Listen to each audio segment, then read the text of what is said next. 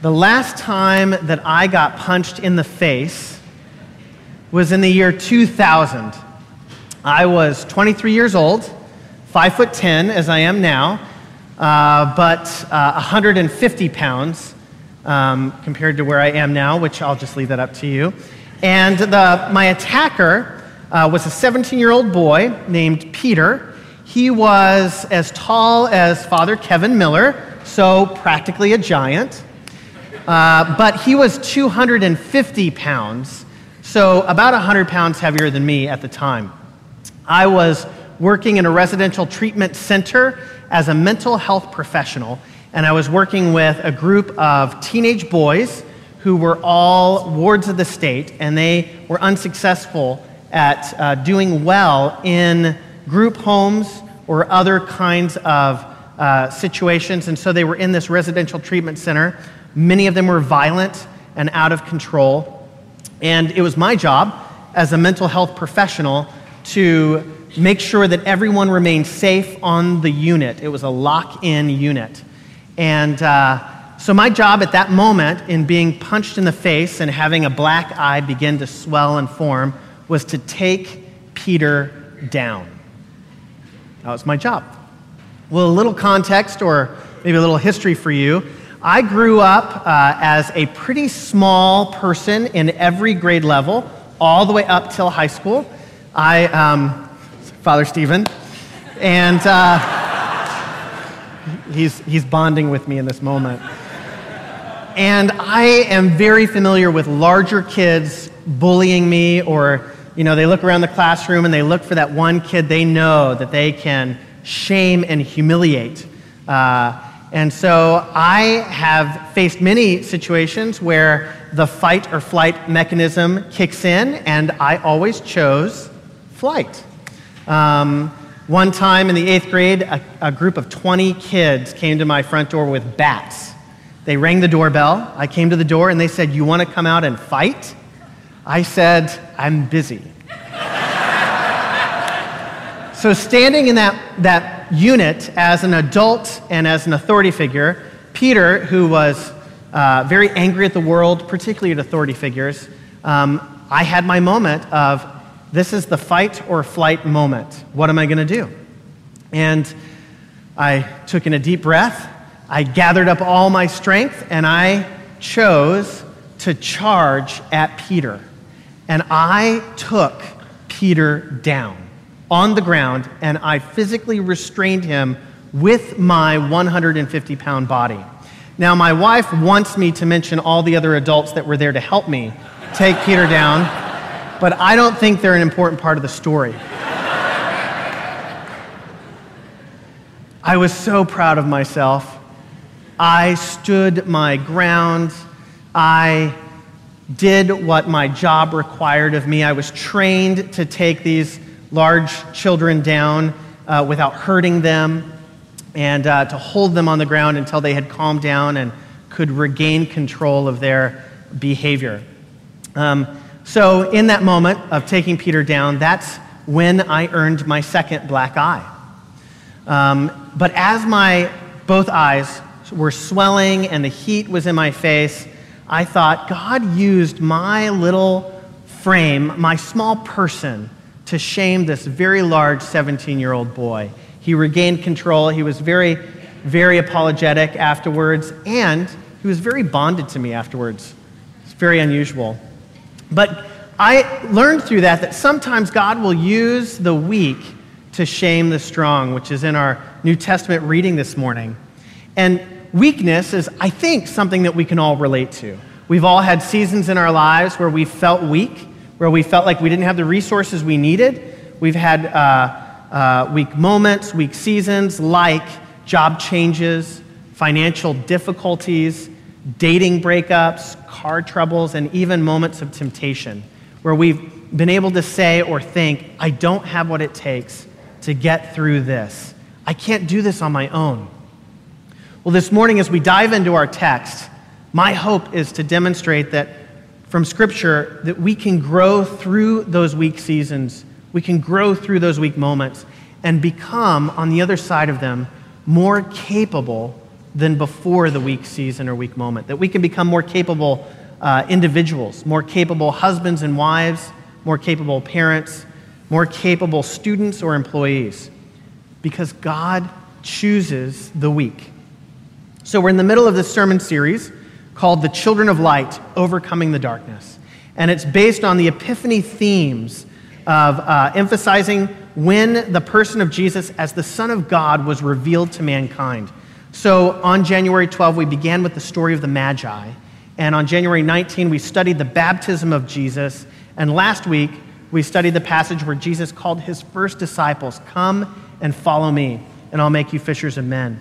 So this morning, Jesus has begun his public ministry and he's performed miracles and healings, signs and wonders, and a great crowd has begun to follow Jesus.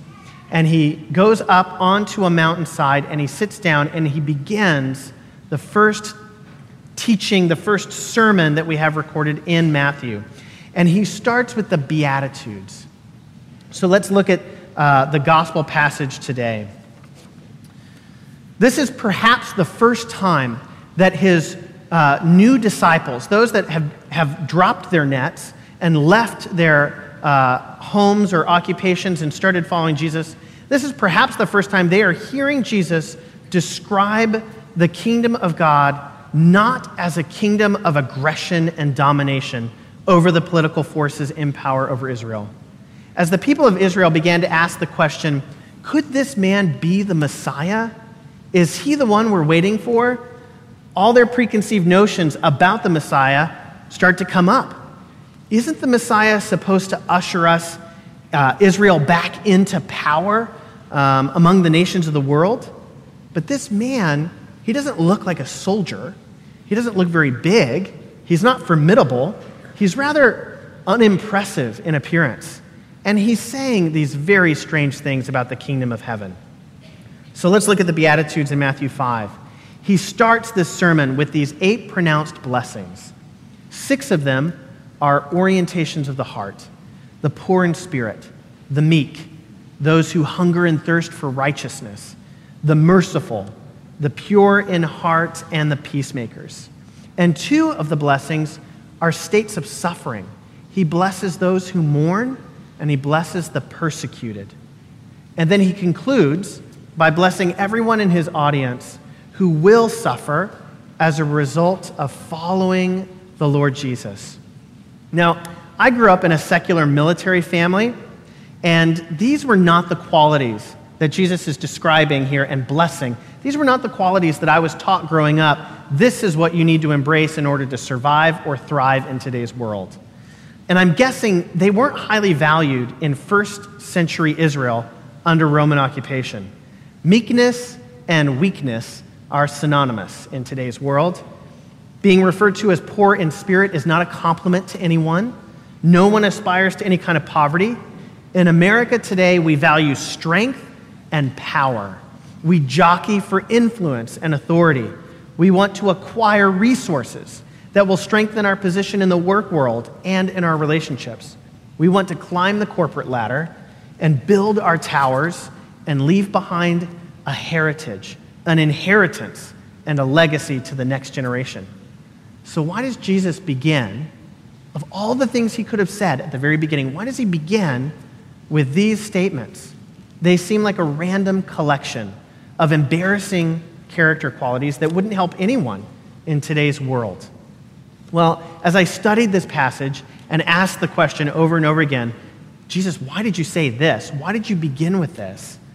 I think the Beatitudes reveal to us more than just a description of the kinds of things Jesus wants to bless. I think they also reveal something about the nature of God, something about the attributes of who God is, is revealed in the Beatitudes. Jesus says to Paul in 2 Corinthians 12, My power is made perfect in weakness. God chooses the weak to reveal his power. We can see this throughout uh, a lot of the scriptural stories in the Old Testament and New Testament. God chose Gideon from the weakest clan of the Israelites, and with an army of only 300, they defeated the Midianite army with God's help. God chose Moses from a shepherd's life to lead all the Israelites out of Egypt in opposition to the massive Egyptian army and the chariots. God chose a young boy named David to defeat the giant Goliath and become Israel's greatest king. And God chooses you. God chooses you. Why does God choose the weak things of this world to shame the strong and to reveal his power? In the Greco Roman world, the ideal for the Son of God was Hercules. He had superhuman strength, he was a son of God, and he was a child of a human woman. He was an ancient Superman of the Greco Roman world, and he fought evil in this world. Israelites perhaps expected someone like Samson with superhuman strength, or maybe they expected someone like King David, a young warrior and a profound leader, to be the Messiah, to come and rescue them from their situation. But they did not expect someone like Jesus, a simple rabbi and a homeless carpenter. So, why does Jesus begin his public teaching ministry with, Blessed are the poor in spirit? Well, right from the beginning, with all these expectations in the crowd around him, all these expectations in the disciples he has just called to follow him, he begins by distinguishing life in the kingdom from life in this world. He is saying, the kingdom of God is not what you think. The kingdom of God is entirely different from anything you've ever experienced. The world wants a Superman, and everyone in the world wants to be a Superman, but God wants the meek. I think today most people are preoccupied with power and control. We don't want to be weak. We want to hide our weaknesses from others. But the truth of the matter is, we also deeply resonate with the stories of common, ordinary, even small characters who triumph over great evil. This is why the stories like uh, Lewis and Tolkien resonate so deeply with us. Uh, quoting from The Lord of the Rings, Elrond says, such is oft the course of deeds that move the wheels of the world. Small hands do them because they must, while the eyes of the great are elsewhere. The great genius of the plot of The Lord of the Rings lies in how it juxtaposes the small, humble, weak actions of the hobbits against the great, grand, and powerful actions of the high and noble. Likewise, in the Chronicles of Narnia, in every story, it's mere children who are the heroes, upsetting the seemingly better laid plans of those who are much older, stronger, and smarter. We love the stories of, of David and Goliath, the young boy without any armor defeating the great giant that everyone's afraid of, or the story of Esther, this common, ordinary Jewish girl who, because of her bravery, rescues the entire Jewish people. We love these stories because we, we, we realize that this is the way that God works in the world. God does choose the weak. He chooses weak individuals and he chooses weak moments. And that's how he demonstrates his power. He chooses our most difficult seasons of struggle to reveal his hand of blessing. My wife and I are in the midst of a really challenging season of weakness right now in our lives. We heard the Lord tell us in July to put our house on the market, that He wanted to provide a new home for us. And so we obeyed, even though we had previously had our house on the market for a whole year, show, doing house showings for the whole year with four kids and having no uh, success at selling our home. But this time, when we heard the Lord tell us to put the house on the market, we did and it was on the market for two weeks before we had a buyer and we closed and sold the house in October. We were amazed and a little shocked and wondering what are we going to do? We've just sold the house that we've lived in for the last 10, 11 years and the house that we've had all of our children in and raised um, to the point that they are now. And so we began searching for houses in the area that fit uh, the size of our family's needs as well as the size of our budget. And that was a pretty small number of homes in the area. But we fell in love with this beautiful, well, actually, it's quite ugly, but it's, a, it's got a lot of potential. Uh, this foreclosure in West Chicago. And uh, we put in a bid, and we got a contract on the week that we were moving out of our house. And the contract was set, uh, the closing was set for six weeks later. And so we knew we had a, a, to find a place to live for six weeks temporarily with our family of six, four kids. And uh, some wonderful friends in the Wheaton area took us into their basement. And we lived in their basement for those uh, weeks while we worked through the process of closing on this home. But we encountered several unexpected uh, difficulties, unexpected great news, and unexpected devastating news in this process of trying to buy a fixer upper with a construction loan and to make it all work. Now it's been over three months, and uh, we still don't have a closing on the calendar, and the whole deal can fall apart at any moment. It's very precarious uh, with this uh, bank that, own, that owns the property. And yesterday, we had to move out of our friend's basement in Wheaton and into another friend's basement in Wheaton uh, with our four kids. And so my wife and I were feeling scared and we're feeling powerless. We're at the mercy of this big bank that's selling the, pro- the property. And all throughout the process, we have recounted the many times we've seen God stretch forth his hand and perform miracles for us. Uh, he's provided four incredible heroes and giants for us to, to advocate for us. Our realtor, our mortgage lady, our contractor, and our lawyer are all incredible. And they encourage us every time we get really scared. Um, some days it's all that I can do to keep the panic from exploding out of my chest.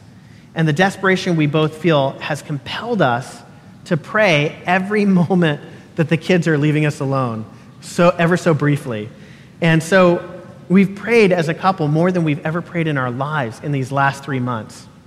When I asked Aliana, my eight year old, what God was teaching us through this experience, she said, humiliation.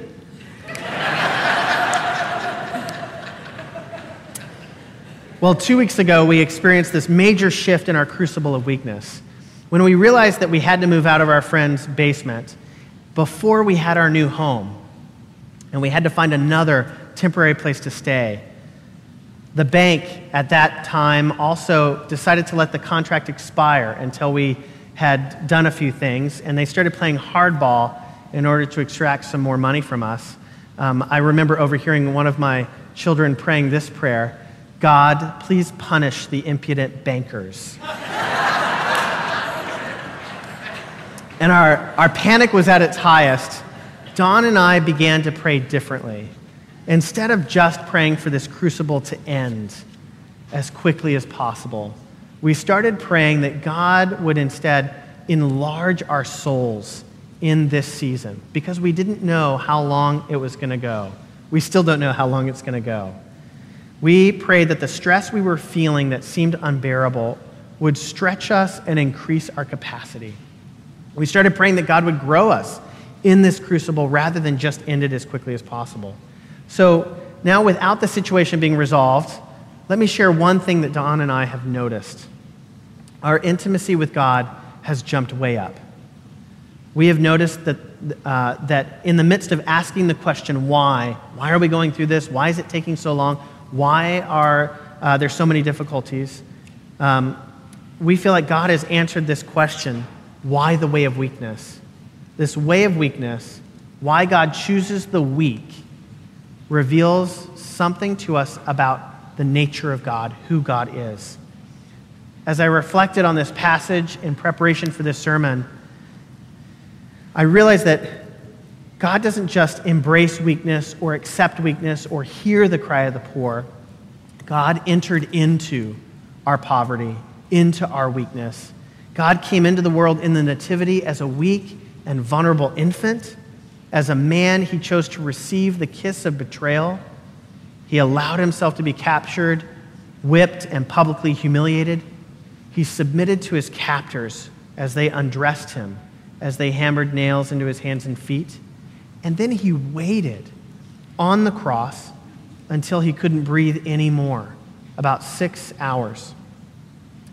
And in his greatest pain and anguish, he didn't fight back when every single one of us would have used whatever power we had at our disposal to make the pain and anguish end, he didn't use the power that he had. He waited until he could physically give up his breath, his spirit.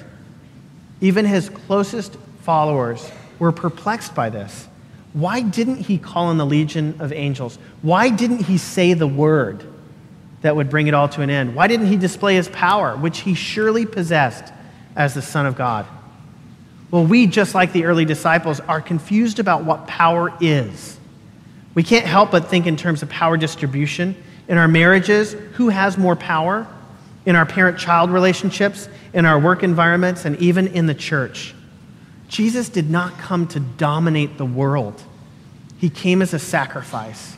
And He lifted us up beyond our greatest human power to lift ourselves up.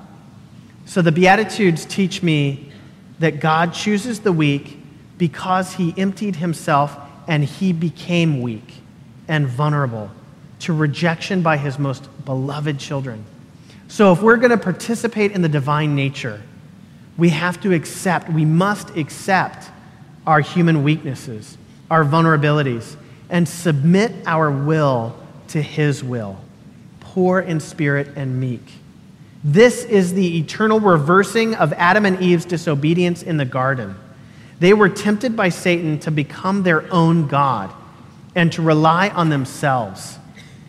So, by opening our hearts to God and ceasing to rely on ourselves and submitting our will to His will, we come back into that relationship that is a vulnerable relationship where God tells us what He wants from us and we follow and obey even though we don't understand.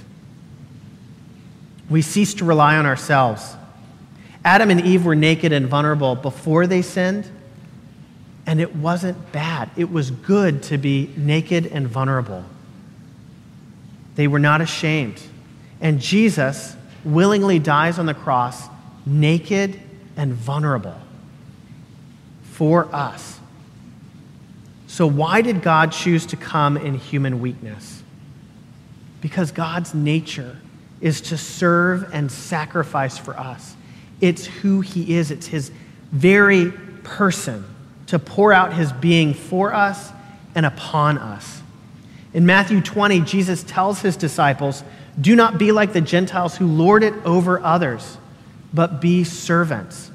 Jesus said that because that is who God is. God chooses the weak. Today, in your weak moments, in your weak seasons, the enemy will tempt you to forget that God has come into your body, that you have invited him to come inside and to live within you. And you will be tempted to live as if you are your own God. When we're weak, when we feel like we don't have power, we grasp. We're tempted to grasp for power, to clutch at it. So, how are we to live out this passage that Jesus himself taught about the kingdom of heaven. What should we do when we feel weak and poor in spirit? Well, here are four suggestions. When you're in your season of trial, draw closer to Jesus instead of making him your adversary. I've met with and prayed with many people who, in small difficulties and in great difficulties, begin to question and blame God for what they're going through. Don't do that. Don't blame God. Don't consider him your enemy. Go to him. Draw close to him. Make a space in your life to cry out to him. Go to a prayer chapel or your prayer closet, a place of solitude, and ask God to sit with you, to be close to you, and to meet with you in your struggle. You will no longer feel alone in your trial. The blessing that you will receive is closeness, intimacy with God. The second suggestion when you have a moment of weakness or a season of weakness, ask for help. A lot of us don't like to do that. It is humiliating to ask for help. But God reveals his love to us through the physical, tangible expressions of love that other people give to us. He can express his love to you even through those who don't believe in God. God can use anyone to help you and to reveal his power and his love to you. You can ask for food. My family has received more meals from this church than I can count. And every time someone knocks on my door and hands me a meal for my wife and my kids, my love for God grows. I'm overwhelmed. I'm surprised. I can't believe that people would love us enough to work in their kitchens and to make food for us. When you ask for help, the blessing that you will receive is God will grow love in your soul. The third suggestion when you're suffering, open your eyes and your ears. Look for the ways that God is fighting for you. Look for the ways that God is stretching forth his hand and displaying his power in your situation. Every time I've met with someone who's blaming God for their suffering, I notice that they cannot see what he's doing. They're completely blind to the things that God is doing for them. And they can't hear him speak either.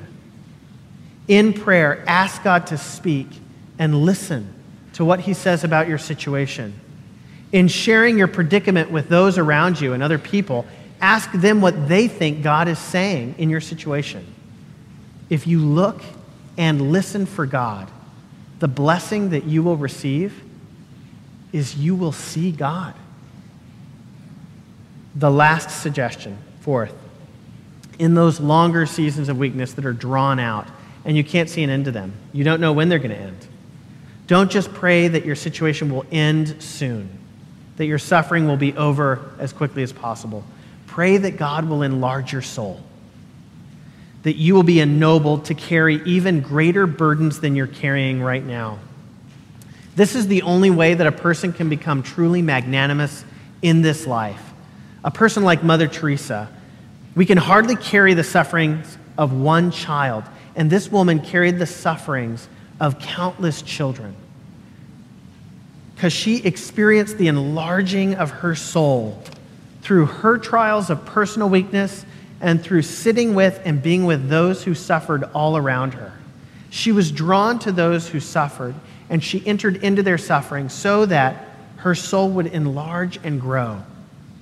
If you pray for God to enlarge your soul through your situation, God will bless you and increase your capacity for love, for faith, for hope, and most certainly for joy. It's the only way I know that you can consider it pure joy when you face trials and tribulations. Now, for those of you here who may not know God, when you invite Jesus to come into your body and you become a Christian, Jesus begins to open your heart. He slowly begins to open your heart to what he's doing, and he begins to transform you into a person who can make sacrifices for others. He starts by revealing your own spiritual poverty, that you can't make yourself better, that you can't heal yourself, that you can't fix all your own problems. He reveals that to you, and you discover that you just don't have the inner resources that are required even to bring yourself closer to God. You need Him to come to you. So you enter into that habit that every Christian has of crying out, God, please come to me, please help me, Please draw near to me. And then Jesus helps you pray in those situations where you come to the end of yourself that you would normally have, have, have relied only on your own devices. And He helps you to pray and to rely on God when you wouldn't normally have. And you learn that apart from God, you can do truly nothing. So let's all of us turn to God now and declare that we are not God. Let's submit our lives, our wills to Him as we prepare for Holy Communion. Would you pray with me?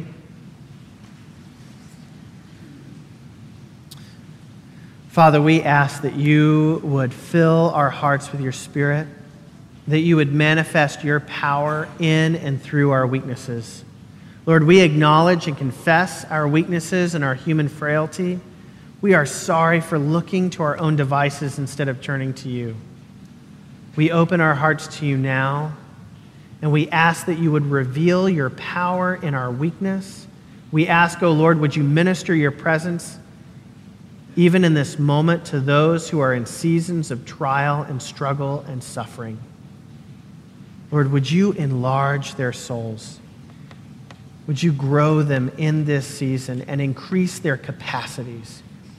We pray that every person in this room would grow in intimacy with you, Lord Jesus, and that those who don't know you would invite you in and say yes to you, Lord. We pray this in the name of the Father, and of the Son, and of the Holy Spirit. Amen.